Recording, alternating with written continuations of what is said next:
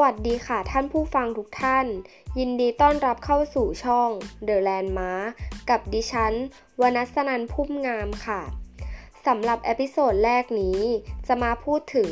landmark ของประเทศฝรั่งเศสนะคะ คงเป็นความฝันของนักท่องเที่ยวหลาย ๆ คน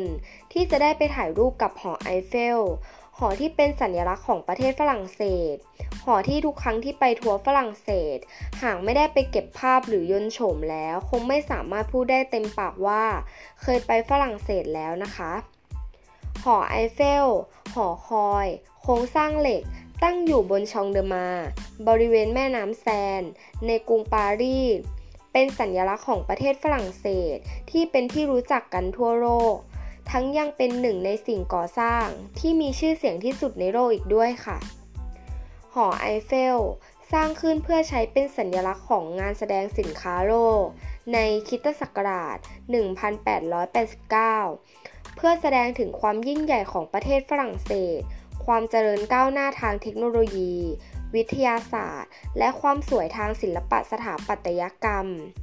หอคอยสูงแห่งนี้เป็นดาวเด่นที่สร้างความประทับใจแก่ผู้ร่วมงาน ซึ่งต่อมาได้รู้จักในนามหอไอเฟล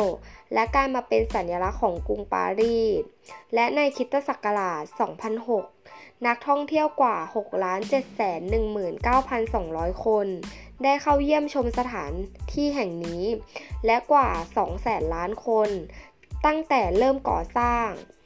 ส่งผลให้หอไอเฟลเป็นสิ่งก่อสร้างที่มีคนเข้าชมมากที่สุดต่อปีอีกด้วย หอไอเฟล สูง 324 เมตร 1,063 ฟุต หรือสูงเท่ากับตึก 81 ชั้น ช่วงปลายศตวรรษที่ 19 กรุงปารีสได้เป็นเจ้าภาพจัดงานแสดงสินค้าโลกในปีคิตศักราช 1889 เพื่อฉลองการครบรอบ 100 ปี การปฏิวัติฝรั่งเศส ทางรัฐบาลฝรั่งเศสจึงได้จัดการประกวดออกแบบสิ่งก่อสร้าง เพื่อใช้เป็นสัญลักษณ์ของงาน มีการส่งแบบเข้าประกวดถึง 100 บริษัท โดยบริษัทที่ได้รับเลือกจากทางกรรมการของปารีสคือ แบบของบริษัทนายกูสตาฟไอเฟล และได้ทำสัญญากับรัฐบาลในวันที่ 8 มกราคม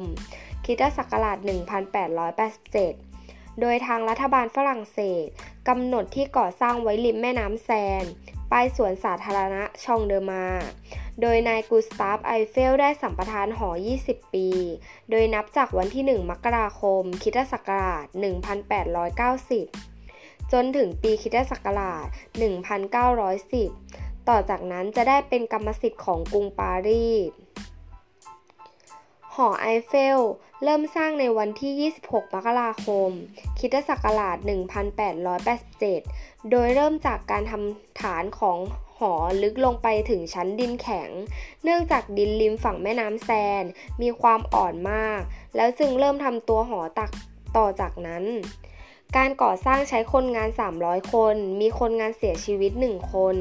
โดยใช้เวลาในการก่อสร้างทั้งหมด 2 ปี 2 เดือน 5 วัน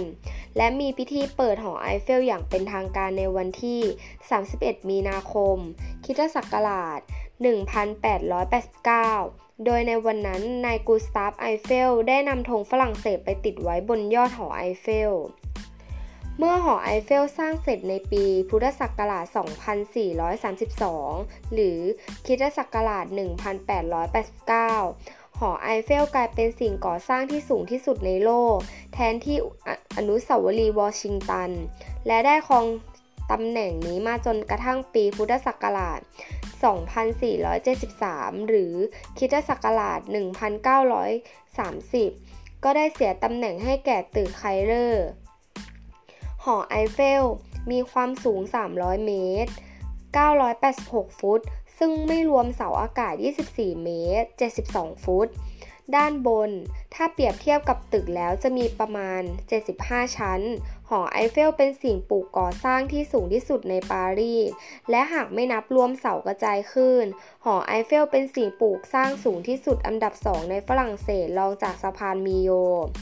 เอาละค่ะ สำหรับ episode นี้ ทุกท่านคงได้รู้จัก landmark ของประเทศฝรั่งเศสไปแล้วนะคะ